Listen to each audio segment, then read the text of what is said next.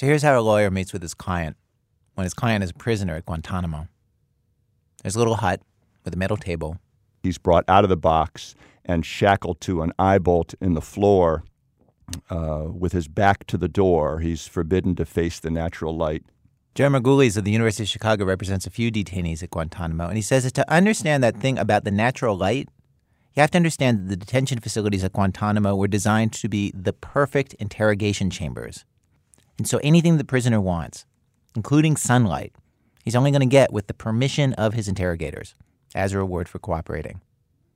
And anything can be used that way. Uh, mail, uh, another another lawyer, uh, discovered when he first got there that his his client, uh, a middle aged gentleman with five children, who's he's a London businessman who was picked up in the Gambia.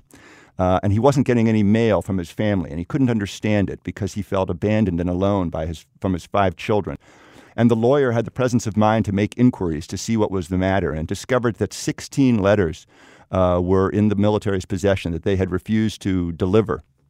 And when he, they did finally deliver them, someone uh, uh, had actually taken the time to redact out the words from the children uh, uh, We miss you, Daddy. We love you, Daddy. Uh, we're thinking of you. That is apparently not right because it, it, it, it disrupts the sense of isolation uh, and despair that they are trying to cultivate.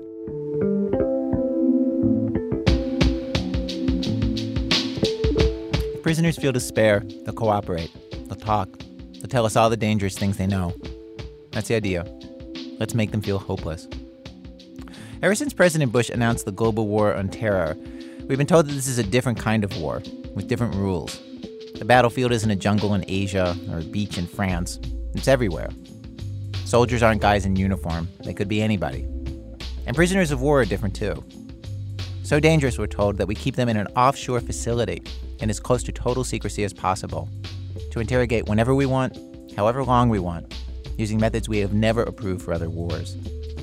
And one thing that's um it's just weird about Guantanamo is that in all of these years that it's been going, why haven't we seen more of these guys on radio and TV? Roughly 400 of them have been released, right? About a year ago on our radio show, we were talking about this, and we realized that none of us had ever read or heard any interview with any of them. And so we decided that we were going to try to get some of these guys onto the air. And um, the show that we put together and put on the air a year ago with those interviews just won a big award, the Peabody Award. And so because of that, we bring you that show again today, updated here and there where the facts have changed a little bit.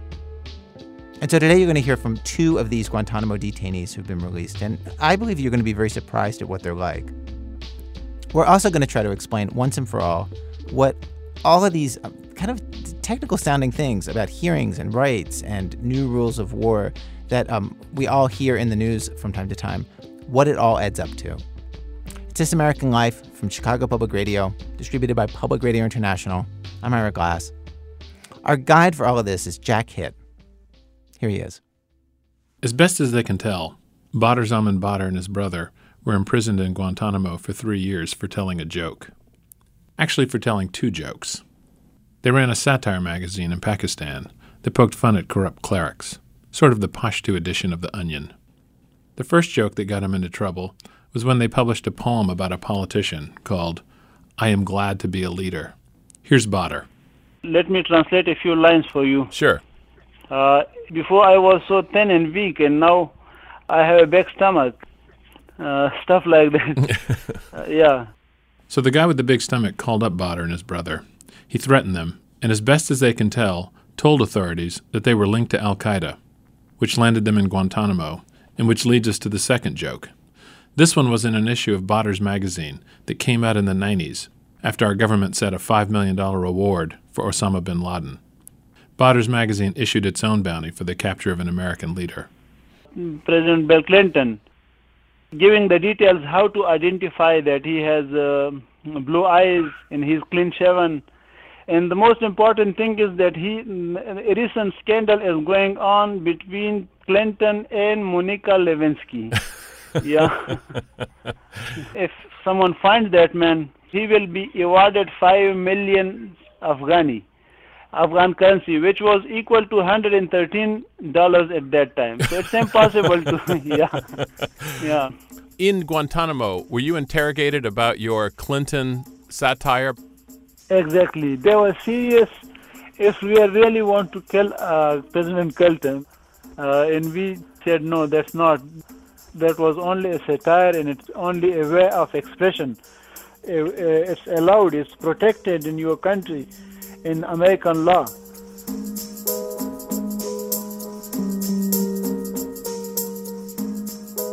How many times were you interrogated? Do you think about about the Clinton article? Oh, many times, many times. I, me, and my brother, each each one of us, have been interrogated more than 150 times.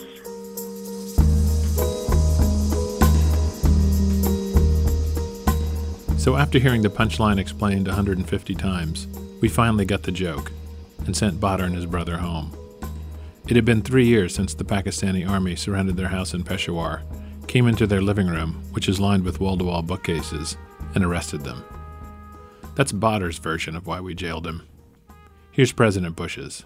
These are people that got scooped up off a battlefield, attempting to kill uh, U.S. troops. And uh, uh, I want to make sure before they're released that they don't come back to kill again. The administration has never wavered on this point. Here's Dick Cheney on Guantanamo. The people that are there are people we picked up on the battlefield primarily in Afghanistan. They're terrorists, they're bomb makers, they're facilitators of terror, they're members of Al Qaeda and the Taliban. We're told over and over that these prisoners are so terrible that we need an offshore facility away from U.S. law to hold them. But then there's Badr, and every day more stories like his are coming out. And they raise the question is Guantanamo a camp full of terrorists or a camp full of mistakes? In a new study from Seton Hall's law school, researchers simply went to the trouble of reading the 517 Guantanamo case files released by the Pentagon. Here's what they found only 5% of our detainees in Guantanamo were scooped up by American troops, on the battlefield or anywhere else. 5%. The rest, we never saw them fighting. And here's something else only 8% of the detainees in Guantanamo are classified by the Pentagon as Al Qaeda fighters. In fact, Michael Dunlavey, head of interrogations at Guantanamo, complained in 2002 that he was receiving too many, quote, Mickey Mouse prisoners. In 2004, the New York Times did a huge investigation, interviewing dozens of high level military intelligence and law enforcement officials in the U.S., Europe, and the Middle East. There was a surprising consensus that out of nearly 600 men at Guantanamo, the number who could give us useful information about Al Qaeda was, quote, only a relative handful. Some put the number at about a dozen, others more than two dozen. The Seton Hall study might help explain that. It revealed that 86% of the detainees were handed over to us by Pakistan or the Northern Alliance, and some were handed over to us by a new method. Here's Badr. Actually, in our interrogation, the our American interrogators have been telling us that they have paid a lot of money uh, to those who handed over us to Americans. The problem was we were offering bounties, you know, five or ten thousand dollars. Al Qaeda brought more than Taliban did, and so okay, fine, here's your money. You know, take them to Gitmo. That's Rear Admiral John Hutson, the Navy's top lawyer. He was the Judge Advocate General until 2000. He says, essentially, we bought Badr and a whole lot of other prisoners. And, and when you when you look at the economy at that part of the world, you know that really is kind of a king's ransom.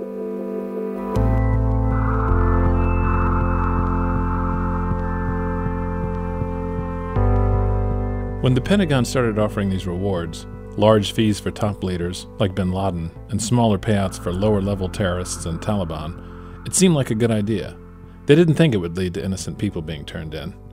Here's Defense Secretary Donald Rumsfeld in 2001, just two months after September 11th. We have large rewards out. And our hope uh, is that the incentive through the great principle of University of Chicago economics, uh, incentivize a large number of people to begin crawling through those tunnels and caves looking for the bad folks.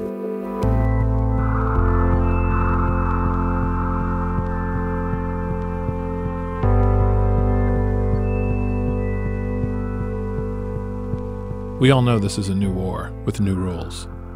But what were the old rules? Well, one had to do with POWs. The military has always known that all kinds of prisoners get picked up in the fog of war, so it was important to get those numbers down to just the real POWs, since troops on the move didn't want to be burdened with looking after lots and lots of captives. This problem had been more or less solved by the old Geneva Conventions, which required a quote, competent tribunal. It sounds crazy, a kind of impromptu court hearing right after a battle, but that is exactly what used to happen. And typically, some 75 to 90% of the people scooped up would be sent home.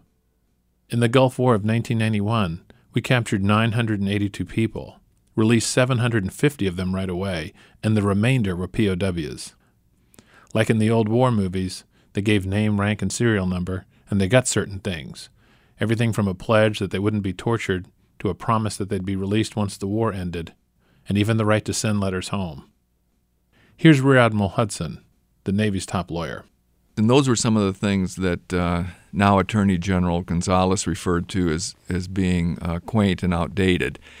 Uh, you know, you get athletic uniforms, you get uh, you, know, you get to a certain amount of money paid in Swiss francs, I believe. Um, you know, and and those things probably are. minute, you get you get paid as a POW? Yeah, it's it's a it's a very small amount of money, but you know to go to the the commissary and buy chewing gum and cigarettes kind of thing. But and those things probably are uh, largely outdated, and and they and they are in some respects quaint. What happened though is by saying that the Geneva Conventions in those respects were quaint and outdated, they just threw the baby out with the bathwater. This is a new kind of war, after all.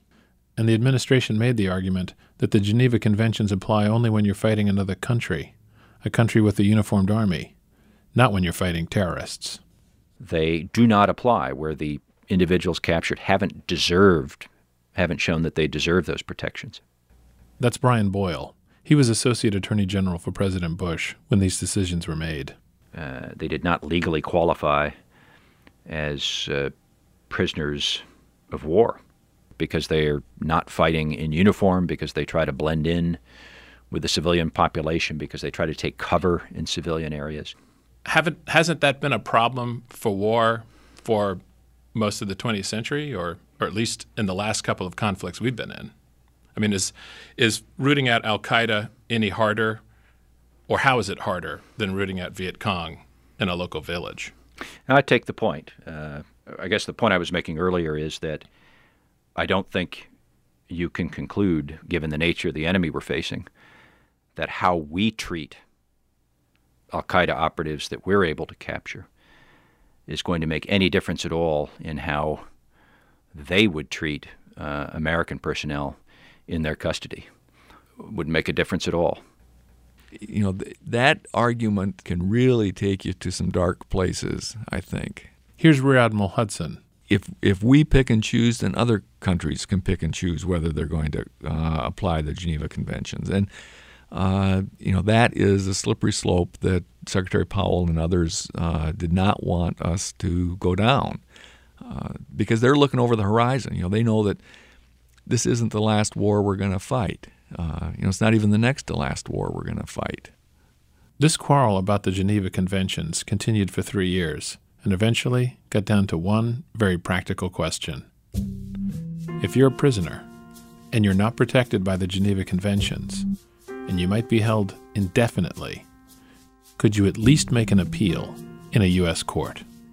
Here's Attorney General Alberto Gonzales. We really are, for all intents and purposes, at war, and so you need not provide access to counsel. You need not provide the ability to challenge their detention uh, in a criminal court. Uh, it would be like saying that Germans that were captured during World War II uh, would have to be provided lawyers. The truth of the matter is, the rules and procedures of our criminal justice system simply do not apply in this case. And he's absolutely right about the Germans, except the Germans were covered by the Geneva Conventions.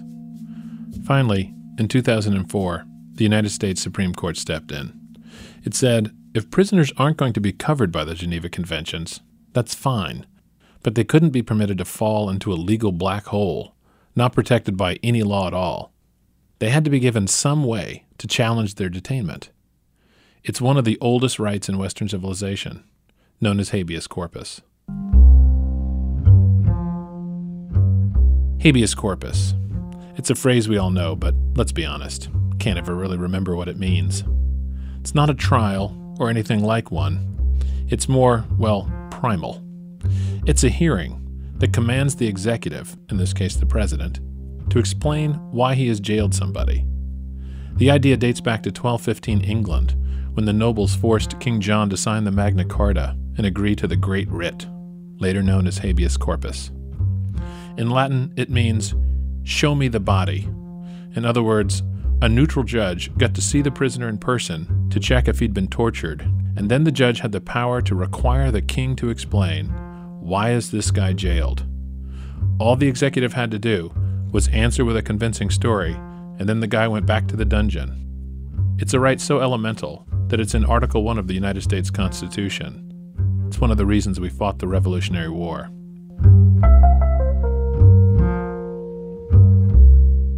And after the Supreme Court granted the detainees access to the courts, right away, President Bush started talking like a habeas loving King John.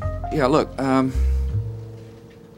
we are a nation of laws, and, and to the extent that people say, well, America is no longer a nation of laws, it does hurt our reputation. But I think it's an unfair criticism. As you might remember, our courts have made a ruling. They looked at the jurisdiction, uh, the right of uh, people in Guantanamo to have habeas review, and, and so we're now complying with the court's decisions.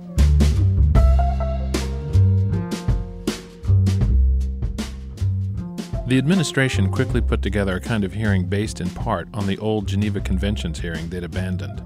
They called this hearing a Combatant Status Review Tribunal, or, in the elegant shorthand of the Pentagon, a CSRT. These new hearings have one oddity to them. The tribunal assumes all the evidence against the detainee is correct.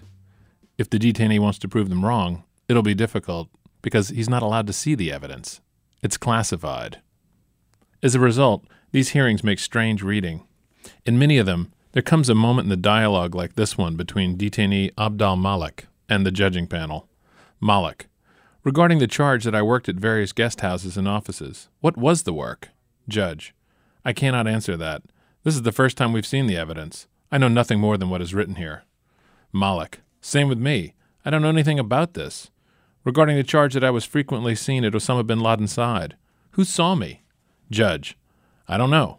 Malik. If it says was frequently seen, you have to prove that. The Supreme Court had said that the detainees didn't deserve a full criminal trial, of course, only the basics of a fair hearing, which came down to three things a lawyer, an impartial judge, and the chance to see the evidence against them. In practice, though, they get none of these. Baher Azmy is a lawyer who represents one of the detainees, but he couldn't attend his client's CSRT because Actual lawyers aren't allowed.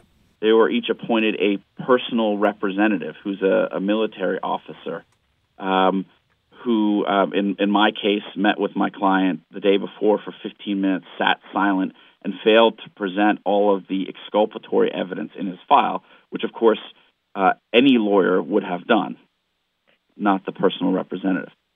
And as for confronting the evidence, consider the case of Azmy's client, Murat Kurnaz a Turkish citizen raised in Germany. The Pentagon accidentally declassified the file with all the secret evidence against him. And here's what's in it nothing.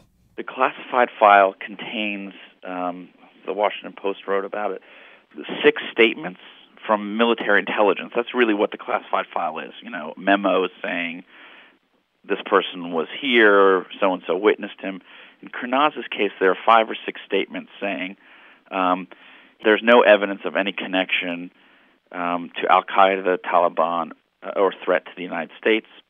The Germans have concluded he's got no connection to Al Qaeda.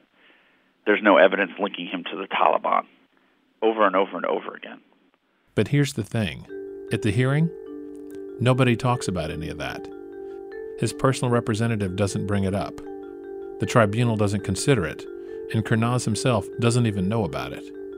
He's declared an enemy combatant and sent back to his cell.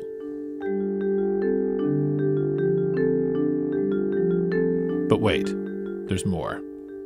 The reason they give for holding him? a friend of his named Selçuk Bilgin blew himself up as a suicide bomber in Turkey in 2003. That's two years after Kurnaz got picked up.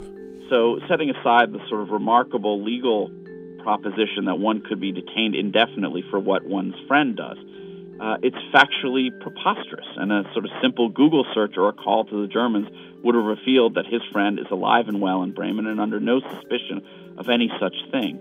You heard that right. Kurnaz was held in Guantanamo because two years after he got picked up, some guy he knows became a suicide bomber, except that he didn't become a suicide bomber and is currently living in Germany. Yeah, he's he's walking around in Germany. I've met him.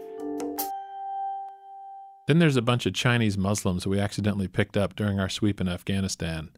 They're an ethnic minority known as the Uyghurs, and they've been battling the communist Chinese since World War II. Conservatives love the Uyghurs, which is why they've been passionately defended by the National Review and the Weekly Standard. After a corporate lawyer named Sabin Willett heard about them, he volunteered to represent a Uyghur named Adel Abdul Hakim and some others, and he flew to Guantanamo to meet them. The main thing they wanted to talk about and that was so puzzling to them was that the previous May, the military had told them that they were, in their words, innocent. And uh, why were they still here if they were innocent? So what you're saying is is that Adel and the other Uyghurs are, are in your in your opinion have never been members of any kind of Al Qaeda or jihad or anything like that. Yeah, it's not just my opinion. The Defense Department has determined that. That means they were never Al Qaeda, never Taliban, never any of that. When I interviewed Willett, back when the story was first broadcast a year ago, the government said they'd release Adel and the other Uyghurs if only it could find another country to send them to. At the time, there seemed like an obvious solution. Adel could go 90 miles north to Miami, where there's an entire city of anti communists. Or he could be sent to one of the largest Uyghur expat communities, Washington, D.C. So, why didn't that happen? Here's Willett. I'll tell you why I th- what I think the answer is, although no one from the government would admit this. I think the answer is that if anybody actually met these guys, actually looked at them and took their pictures and you know had them on TV shows or the radio, um, they'd be shocked because they've been told for four years that the people at Guantanamo are terrorists and that they're the worst of the worst. And you take a look at Adel, you're going to suddenly realize you've been lied to for a long time. He, he struck me when I first met him like uh, the kind of kid your college age son would bring home, you know, his roommate, his buddy from college home for the weekend. Um, people who meet Adel for the first time, they, they walk out of the meeting and, and their jaw is a little bit unsprung. And they don't say much um, because it's hitting them like a ton of bricks. You know, this guy is in Guantanamo. If Willett's right, this gets to the heart of habeas. The whole point is that the king shouldn't have the right to just detain somebody because it'd be an embarrassment to have the guy free. The Pentagon has an acronym for people like the Uyghurs. It's pronounced NLEC. It means no longer enemy combatant. But as Willett notes, it should be never was enemy combatant.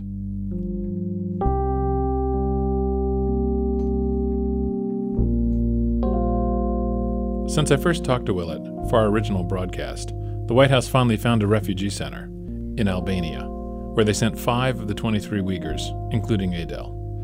The others are still in Guantanamo and are classified as enemy combatants.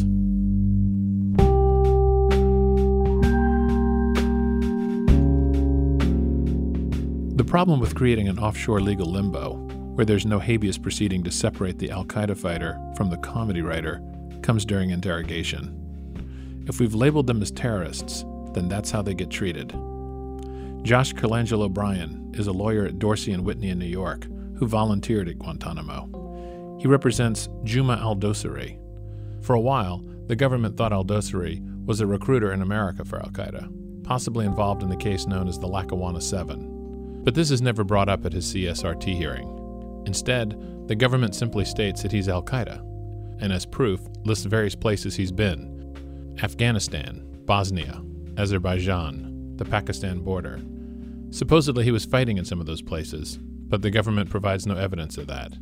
They don't quote witnesses. Nobody's on record saying he's Al Qaeda. Here's Colangelo Bryan.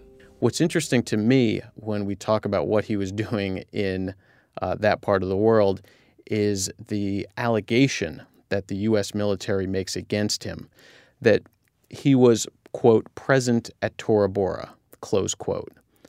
The military offers no allegations as to when Juma was supposedly in Tora Bora. It says nothing about what supposedly he was doing.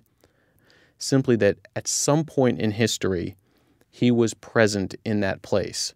Now, Juma says that he's never been to Tora Bora, and again, even if that allegation is true, frankly, it doesn't prove anything.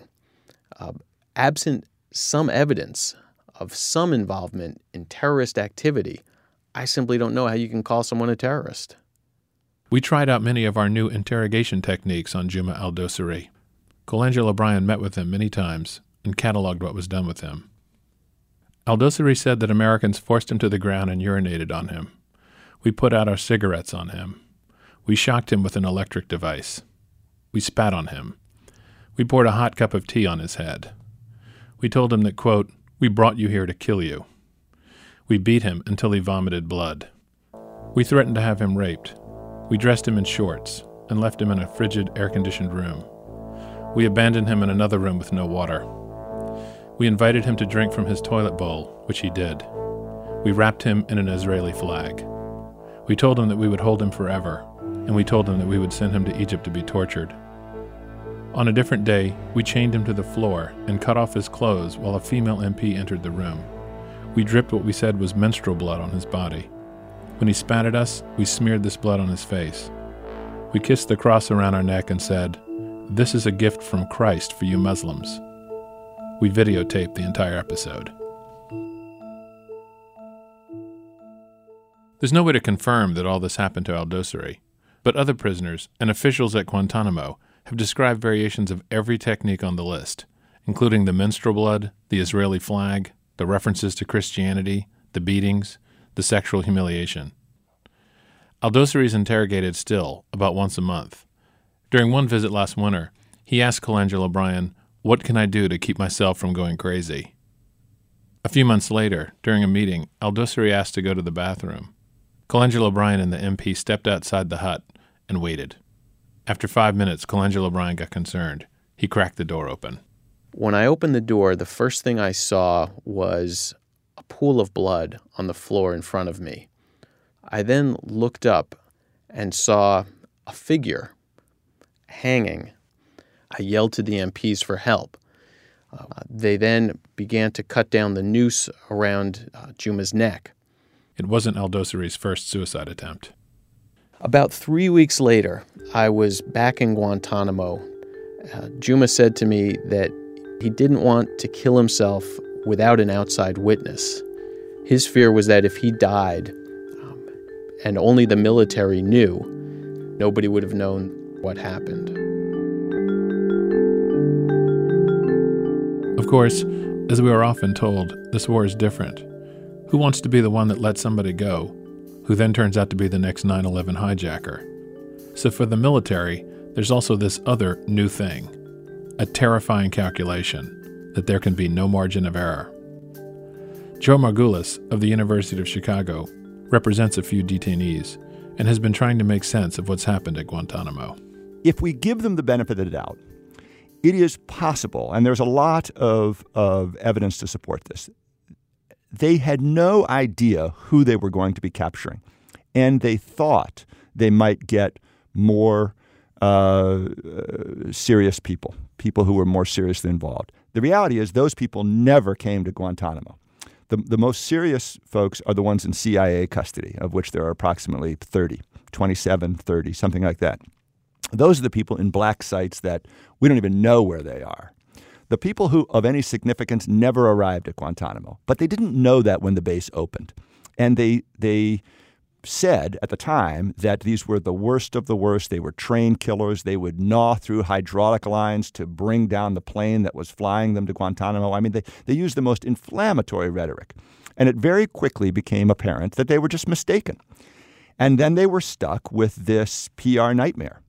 And at the same time, there was this sense, this nagging sense that, well, maybe they are really bad, but we just can't find out.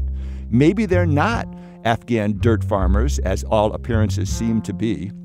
How do we really know? Maybe we need to use more aggressive techniques to find out. So they kept turning up the heat and using more and more coercive techniques on people who were less and less significant.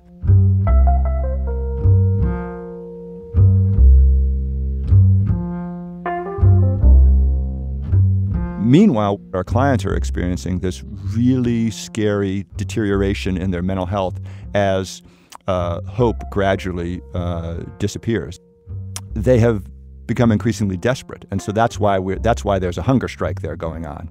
Uh, an unknown number of people who are starving themselves, who are being force fed through a tube through their nose that goes into their stomach, uh, and they're only staying alive through that.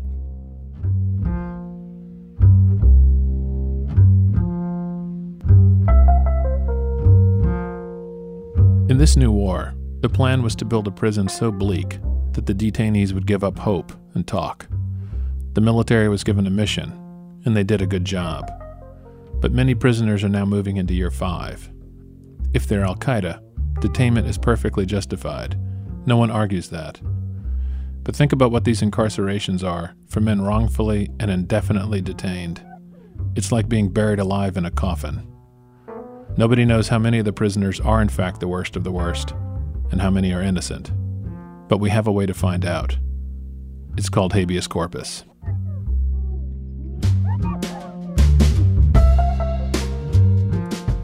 Check it. Coming up, the most popular poem among prisoners at Guantanamo. Or if not the most popular, at least it's very, very popular, we're told. That is in a minute from Chicago Public Radio and Public Radio International when our program continues. This American Life, I'm Ira Glass. Our program today, Habeas Schmabeas, Stories from Guantanamo. We're rebroadcasting a show that we first broadcast one year ago. So, where do things stand now? Well, in the fall of 2006, this past fall, the president signed a law with solid bipartisan majorities that officially denies habeas rights to Guantanamo prisoners. At this point, the CSRT is still the closest thing that detainees have to a habeas hearing, and the CSRT rules have not changed. Prisoners don't get to see the evidence that's used against them, and evidence obtained through torture can be used. All this is on appeal and will probably end up in the Supreme Court. This actually brings us to Act Two of our show. Act Two, September 11th, 1660. Habeas rights were originally created in England, and in one of the Supreme Court cases on this issue, 175 members of the British Parliament filed a friend of the court brief, an amicus brief, the first time in Supreme Court history that this has happened. And they argued, first of all, that British citizens being held at Guantanamo deserved better than what they were getting in terms of these rights. And they also said essentially, are you guys nuts? This is from uh, this is from their brief. The exercise of executive power without possibility of judicial review jeopardizes the keystone of our existence as nations, namely the rule of law. They also pointed out the history of habeas, how after World War II, Winston Churchill wanted to suspend habeas rights for Nazi leaders and just shoot them. And it was the United States which argued for habeas and for trials, which led to the Nuremberg trials. They also uh, finally pointed out how badly it had gone the last time that they, in England, tried to suspend habeas like uh, this. In the 1600s, they write, during the British Civil War, the British created their own version of Guantanamo Bay and dispatched undesirable prisoners to garrisons off the mainland, beyond the reach of habeas corpus relief. The guy who did that was named uh, Lord Clarendon, and in England, one of our regular contributors, Jon Ronson, decided to look into it. So it turns out that the last person to come up with this exact same way to sidestep habeas corpus is a lord I have never heard of, a not household name lord called Clarendon. Who was he? I went to a professional, Tony MacDonald, who said he'd take me to Clarendon's grave in Westminster Abbey. Yes, we're here in the south aisle of uh, West, Westminster Abbey.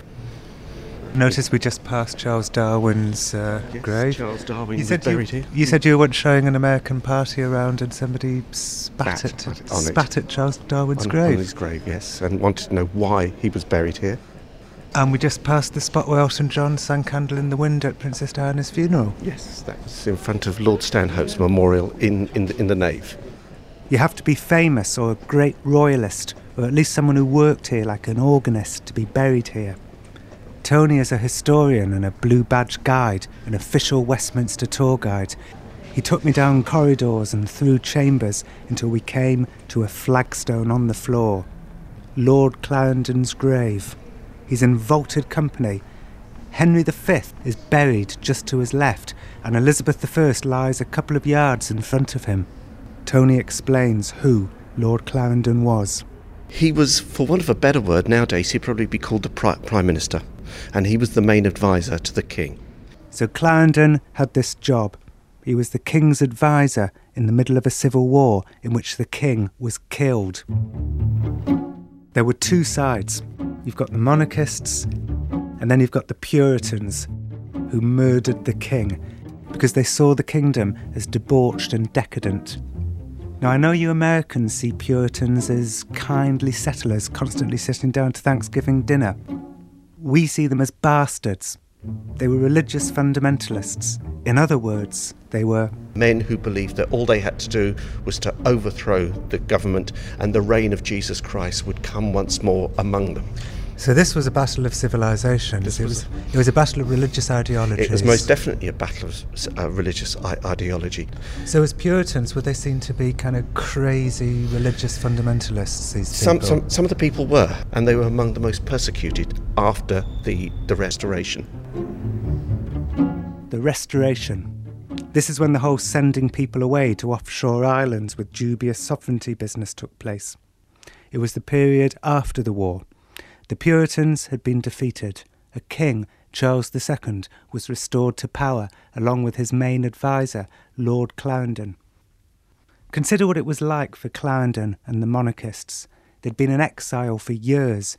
Many of their friends and supporters had been locked up or killed. The Puritans had been vicious. They had killed the king. And many of the men who'd done it were still at large, plotting out there. It was a 9 11 style trauma, and Clarendon behaved in a traumatised way. He, he probably was par- paranoid to, to some extent. They, the whole, the whole of the, the new establishment were paranoid. They saw plots ev- everywhere, and there was a feeling of, of retribution in, in the air.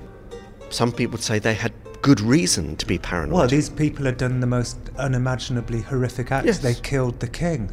They, they had kill, killed the king and they were capable of anything, is what they, that would have been said. That's why they were put where, where they were, and it was for the, for the safety of all of us, and we're doing you all a favour. Heaven knows what would have happened. They were wicked people, and those are the people who were then shipped off by Clarendon.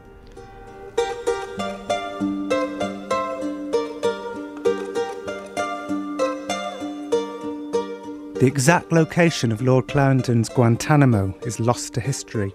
It was probably in Jersey or Guernsey, which today are rather nice seaside tax havens for the rich. But suspending habeas corpus didn't work out well for Lord Clarendon. He was impeached. At his impeachment trial, he was accused of sending people away to, quote, remote islands, garrisons, and other places, thereby to prevent them from the benefit of the law and to produce precedents for the imprisoning of any other of His Majesty's subjects in like manner. And remember, democracy as we know it is still centuries away. Innocent until proven guilty, one man, one vote, only the most extreme radicals held these views. These were dark times. There were heads on spikes all over London. And still, the people were shocked by Clarendon's disregard for habeas corpus. Pe- people took, took it seriously and they would have bandied it about with each other. This idea that you had to produce somebody and, and accuse them in law in front of their own peers. And it is, and you, the, the parallels are so obvious when you read the history of habeas corpus and the amount of times it's just been suspended that is what they all, always, always do. They say that these people are capable of anything. These people do not hold the same values as, as we do. They are out to destroy our way of life. It, it's more or less the sa- same situation. The one outcome of all of this was the Habeas Corpus Act of 1679, which specifically forbade what Clarendon had done and made it illegal to send a prisoner, quote, into Scotland, Ireland, Jersey, Guernsey, Tangier, or into parts, garrisons, islands, or places beyond the seas, which are, or at any time hereafter shall be, within or without the dominions of His Majesty. And forbade it has remained for 330 years. In England, anyway. Jon Ronson, he does documentaries for the BBC and is the author of the book Them.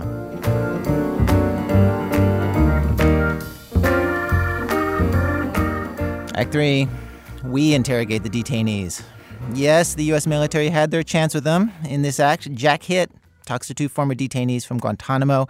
One of these guys you've heard a little bit from uh, earlier in our show, Badr Zaman Badr, the guy who ran the satirical magazine in Pashto with his brother in Pakistan.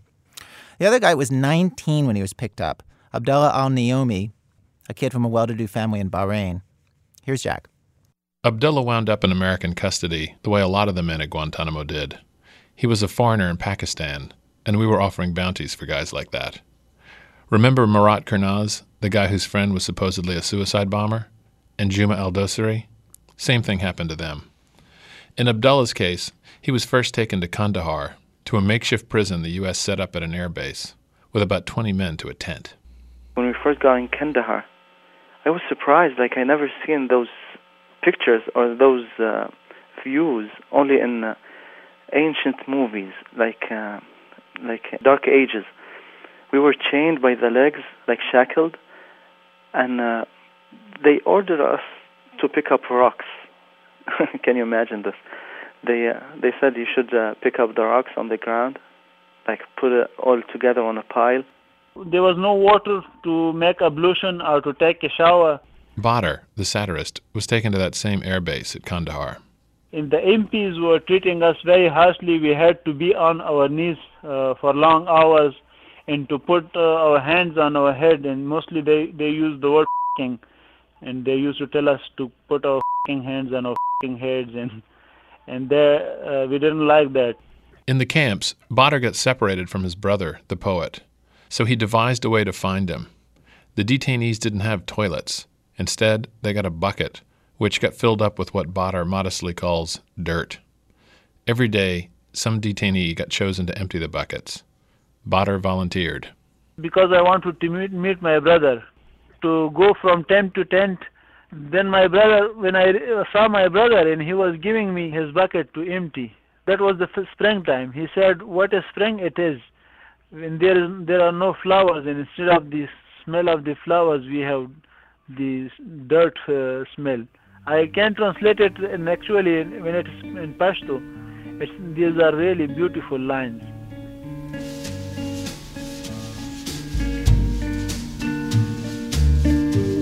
The sanitary conditions were just as bad, if not worse, for Abdullah. The tent he shared with other detainees was open on all sides and located at the end of the military airstrip. Every takeoff and landing meant a tornado of dirt, the literal kind, blasted through. In the first few days, he heard the other prisoners in the tent talking about their interrogations. They told me that they had uh, electric shots on them, and uh, one of them was uh, threatened to to be raped and they took off his pants, and it was like uh, I was like thinking, well, what, what am I gonna do? They took me at night. There was two interrogators. They wanted me to say that I was a terrorist.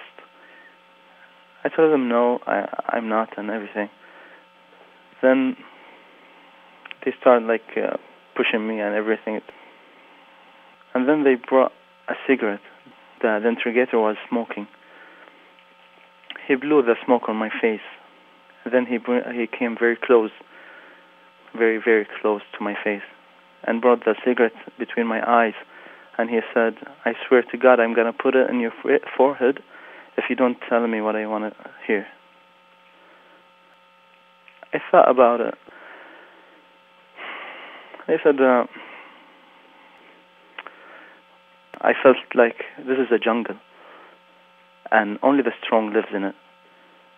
But still there is a small creatures that can live, but not by facing the lions or facing big animals. No, but by maybe hiding or changing their colors as the trees. So we just told him, whatever you want to hear from me, I'm going to tell you. Uh, what do you want me to say? He said, say that you are a terrorist. You want me to say I'm a terrorist? Are you going to let me go? Are you going to let me go sleep? Because they a way of torture, like not keeping me sleep, like keep me awake all the time. So I tell him, okay, I'm going to tell you whatever you want. Yeah, I'm a terrorist, and go tell your bosses. And they left me.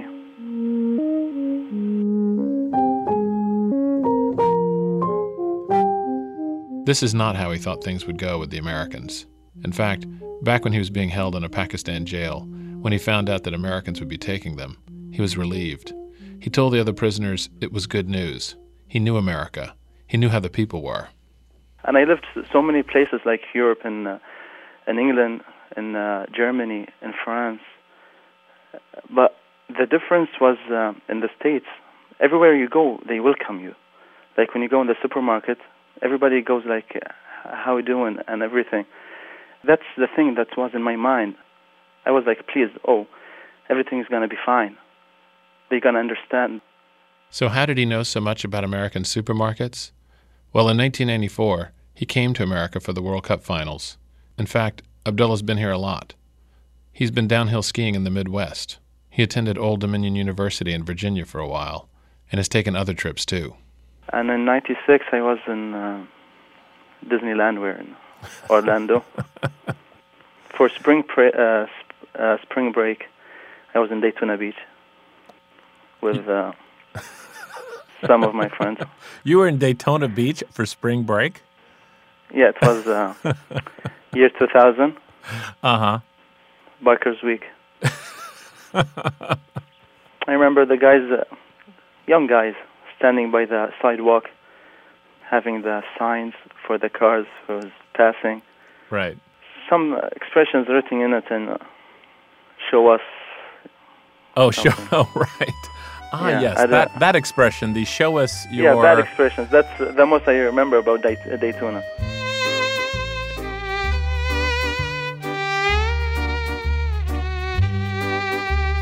So, a year after seeing the sights at Daytona Beach, Abdullah found himself facing an American interrogator in Kandahar. I got shocked. I got shocked when uh, the first interview, uh, like uh, cursing me up and down, cursing my father, cursing my family, cursing my country, cursing uh, my government, everything. Why? That that was the question I wanted to know. Like, uh, what's going on? Like, uh, do I know you? What do you have against me? What did I do to you? Badr had learned of the West from more scholarly sources. He's a big fan of the Canterbury Tales and Gulliver's Travels, and he also knew about the Geneva Conventions and spoke up when he realized they weren't going to apply. Actually, our complaint was that they were not accepting us as prisoner of war. They were not giving us those rights, and uh, actually, they were just uh, running away from uh, American legal system. I mean, I have I have told my my interrogators many times, if we are really guilty, why don't they put us on trial in American courts? Finally, Badr and Abdullah were each taken out of the camps at Kandahar and put on a plane to Guantanamo. Remember, this is an international flight from Afghanistan to Cuba, over 20 hours long. We were handcuffed, and the handcuffs was tied to our stomachs, and there is a chain connected to our legs. Other detainees next to you, like stuck to you. They used uh, to put goggles on our head. And we had masks that we can hardly breathe. We could not hear, we could not see, we can even not touch. So they had to uh, stop our senses completely.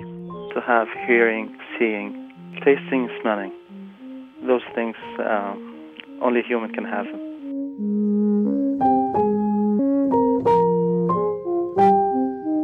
Once they got to Guantanamo, both Badr and Abdullah described being stripped naked, medically examined, and then put into cages until a new round of interrogations began. Mostly they used to ask questions about the religious organizations and uh, uh, how they get money and why why people hate Americans and so and so. and uh, there have been even stu- stupid questions. Uh, like? And uh, yeah, the, there have been stupid questions that if we have seen Osama bin Laden or Mullah Omar or uh, if we intend to attack Americans. Yes, uh, as if I know Osama bin Laden. I was like shocked, like uh, to 19 years old. Abdullah and Badr, by the way, arrived at different times at the base and never knew each other. But they both described meeting lots of ordinary people farmers, teachers, cab drivers who were also sold to the Americans. Abdullah talked to one guy who was sold by his own father in law. Badr met men who had never even heard of Osama bin Laden. Abdullah was originally arrested while traveling in Pakistan. A man offered him a meal and a place to rest, and later turned him over to the army for the bounty. Abdullah says he saw the money change hands at the jail. Once in American custody, he was accused of traveling to Afghanistan and proclaiming his desire to carry out jihad. Sometimes interrogators want to put the stress on us. They come and ask me, like, do you want to go home? They don't want to take me home, but they're just asking, Mm-hmm. like, to make you like angry and nervous that uh, you'll never go home and keep telling you these things. But uh, in response, we, I, I tell them the same thing. No, thanks. I don't want to go home. I'm okay here. It, uh, it, uh, I, I like you so much, and I don't want to. I don't want to leave you. now, did they just did they think you were a smartass? I mean, it's how did they react to that? they they got surprised the first time, but then they got used to it because everybody's saying, even if, uh, for example, stop you from food, stop you from sleeping, stop you from uh, talking, just I don't know why you just keep smiling.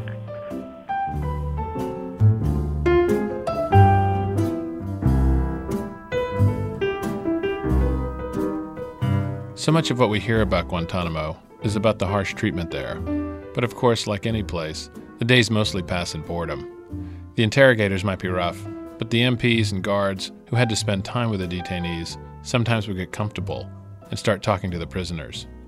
They asked me, "Uh, "Tell me the truth. Are you a terrorist or not?" They were told that I am a terrorist, but they still ask me. Why? Because of doubt in their hearts. They still have doubt. Those people are not. They don't seem like uh, as we heard. And then we start talking and talking and talking. Most of the guards they told me that um, when I first came here, I was trained that everybody over here is like monsters. They're gonna jump from the cages and they're gonna like uh, you up and everything. They said we thought it's different.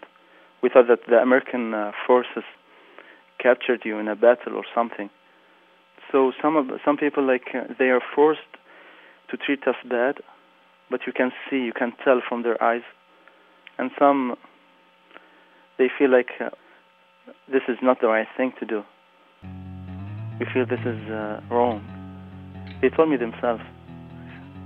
Some of them told me like, if I don't follow orders, I'm gonna be in your place. I really miss them now.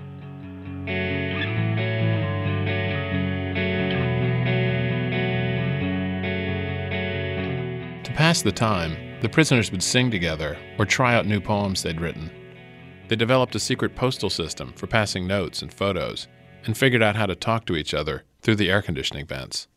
Sometimes the guards and prisoners would hold little competitions, like the Styrofoam Cup Challenge.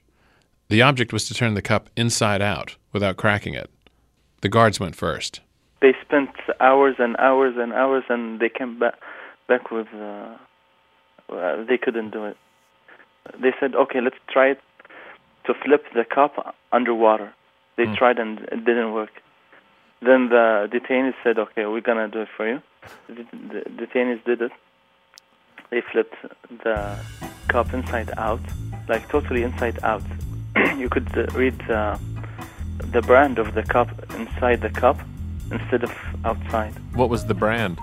It was Dart. Dart. Yeah, Uh-huh. one was Dart and the other was Oklahoma. Yeah, commu- community of Oklahoma for blind. Since pen and paper were forbidden, Badr's brother wrote his poetry by scratching the words into styrofoam cups with his fingernails. After a year, they were allowed to use pens and to read books. Abdullah read David Copperfield. Badr and his brother composed some 25,000 lines of verse. The other inmates memorized the best of them. The most popular couplet went like this It says, uh, Jail the Guantanamo de How Bad Laripaki, Spore Gotti Uriji Nishta de Godipaki.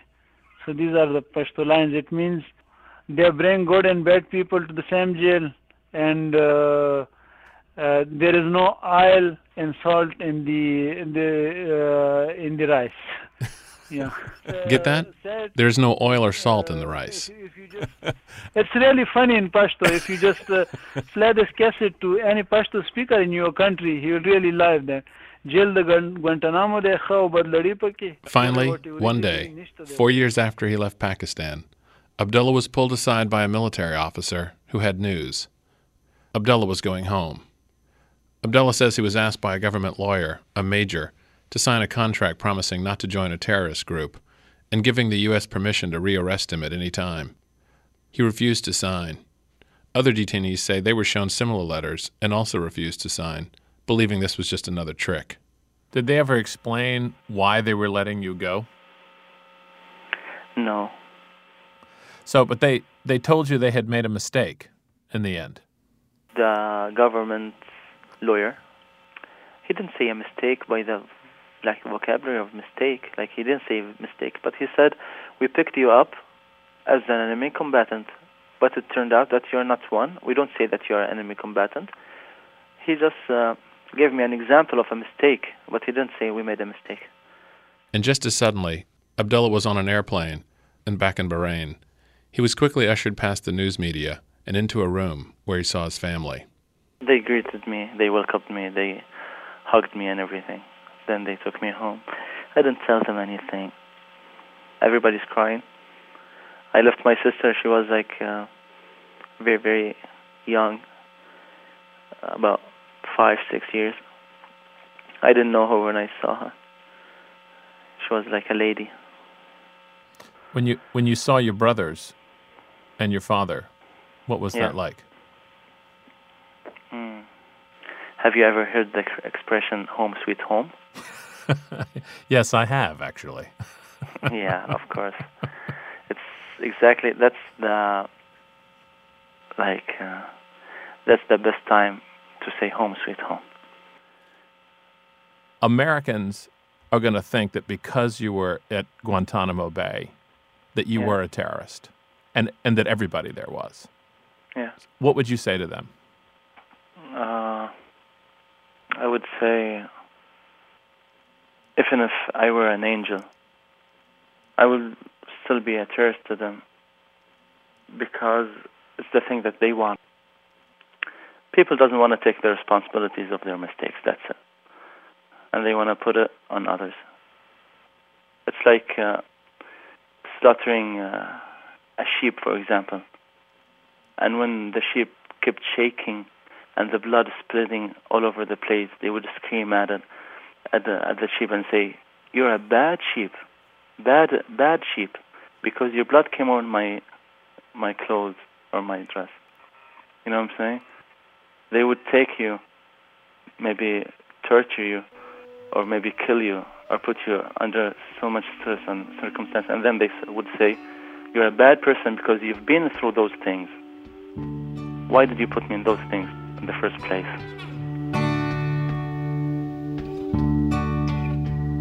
In the years Abdullah was gone, his parents moved to a new house, a big house with lots of rooms. But there was no bedroom for him. His old clothes were gone. They thought he would never come home. He says it's like he's come back from the dead.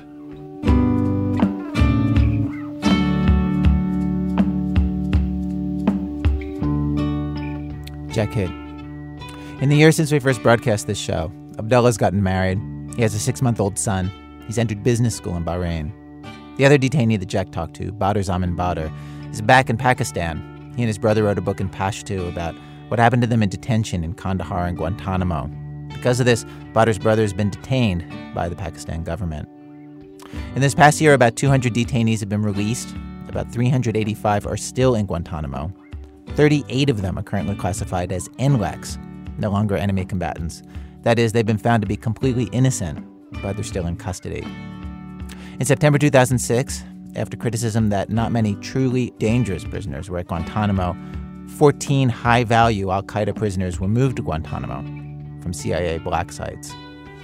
And finally, just this week, the Justice Department filed petitions in federal court to try to curtail how often detainees can talk to their American lawyers, guys like Joe Margulies and the other attorneys that you heard this hour. An affidavit by a Navy lawyer, Commander Patrick McCarthy, complained, among other things, that those lawyers were providing information to the news media about the detainees.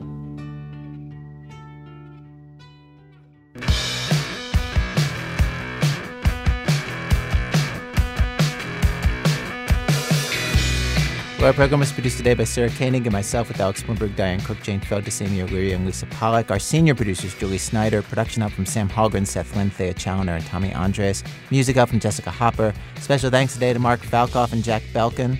This American Life is brought to you by Audible.com, where you can download audiobooks, magazines, newspapers, and radio shows, including archives from the last 10 years of this show. Audible.com slash This American Life. This American Life is distributed by Public Radio International. WBEZ management oversight for our program by Mr. Torey Malatia. You know what he always says about us. If anybody actually met these guys, actually looked at them and, you know, had them on TV shows, um, they'd be shocked. I'm Ira Glass. Back next week with more stories of This American Life. PRI, Public Radio International.